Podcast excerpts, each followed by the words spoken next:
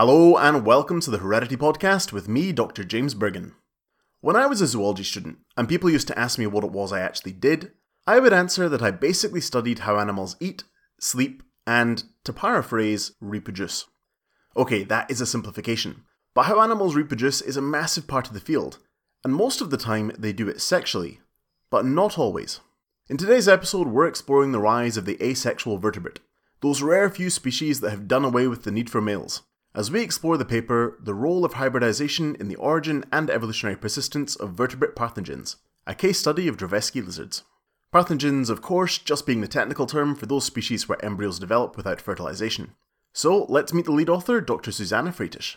So my name is Susana. I'm from Portugal, and I started working with um, lizards in my masters, and then went on to the PhD. And recently, I'm living in Lausanne, in Switzerland, uh, working with uh, stick insects. Well, welcome to the Heredity Podcast. Thank you for taking the time to discuss this paper with us. And I guess the first place that we should start is with obligate parthenogenesis in itself, because that's essentially what this paper is about. So, what is this? Yeah, so obviously, sex is so important for evolution and adaptation. And when a species evolves without sex, then that makes it weird and special. And it's much more common in invertebrates than in vertebrates. Invertebrates, it's about, I don't know, 90 species from my counts. So the way we classify species, it's also based on sexual reproduction. So sometimes the diversity within each of these species is very, very high. Uh, yeah, for me, they're amazing. I mean, they're all females that can reproduce without the need of sex or all of the advantages that sex might bring, like adaptation against parasites or getting rid of bad mutations. And, and still, we can find asexual species that sometimes are very, very old, and other times they're very, very widespread.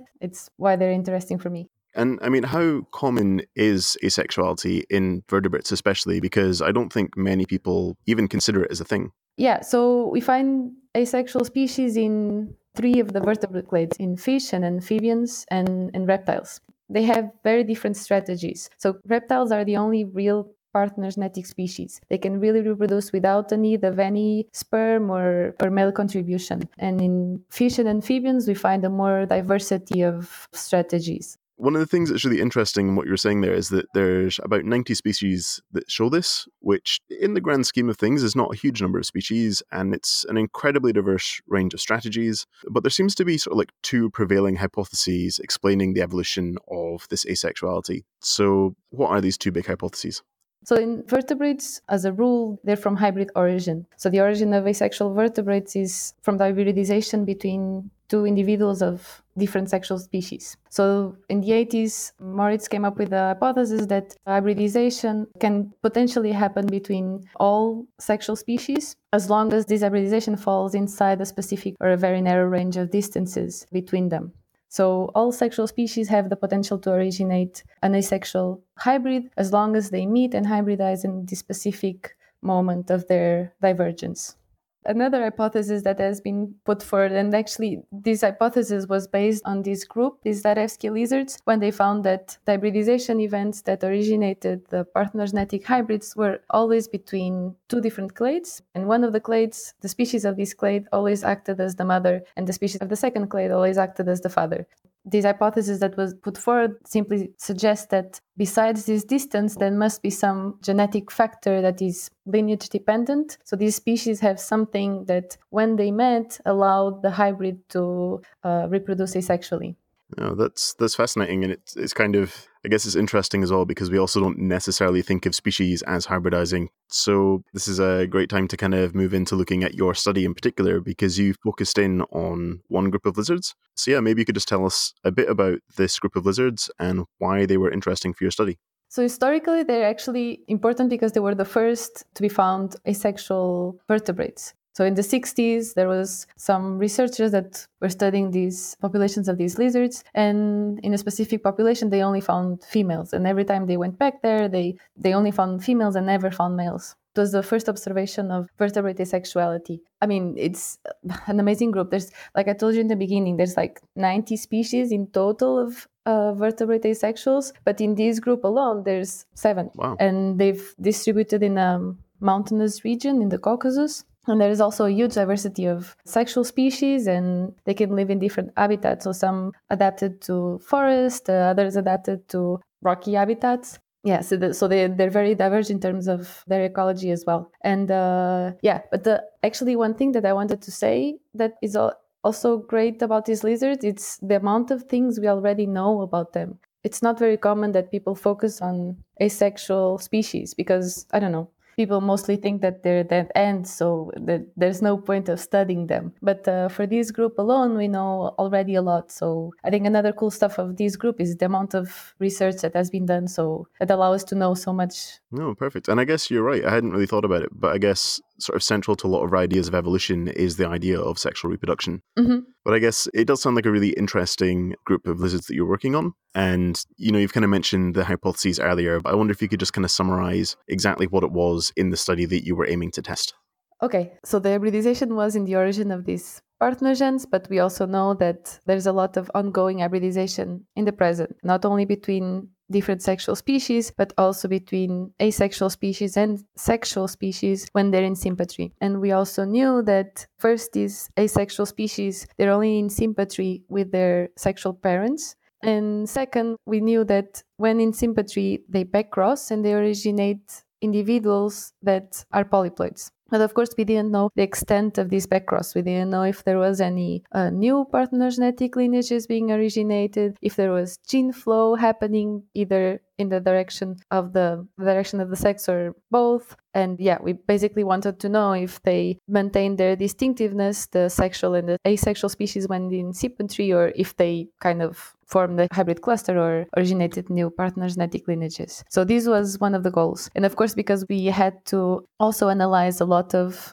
asexual individuals of the same species, we also wanted to know with this data if we could determine if the hybridization events that originated each of these parthenogens were either a single hybridization event or if they were composed by multiple hybridization events. So these were the main goals. So it sounds like it's a sort of really incredible amount of work you were doing there. What was it that you did to actually test these hypotheses?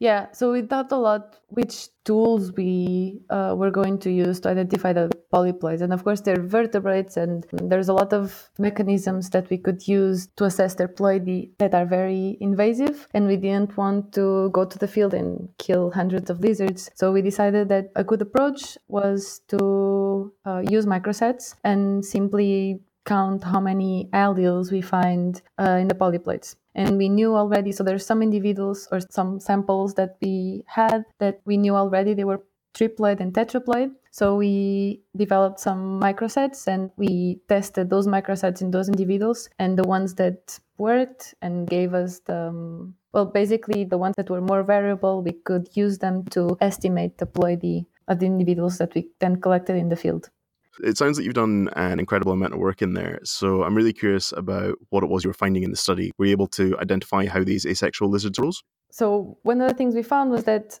even though there's a very frequent back crossing between the asexual females and the sexual males, but uh, we didn't find any gene flow in this back crossing. So the asexual populations or species and the sexual species are completely distinct from one another, and there's an effective barrier to gene flow between these two. But during this back crossing, they do originate these polyploid hybrids, and they're mostly infertile but even though they're infertile, they're a very high percentage of the population in these sympatric localities. So, in one of the localities in specific, 17% of the individuals that we found were polyploids. And this taking into account that the asexuals are have actually an, a demographic advantage and they reproduce twice as faster than, than the sexual species. And also taking into account that these polyploids are completely infertile, so they're like dead ends, they, and they have to be originated every generation.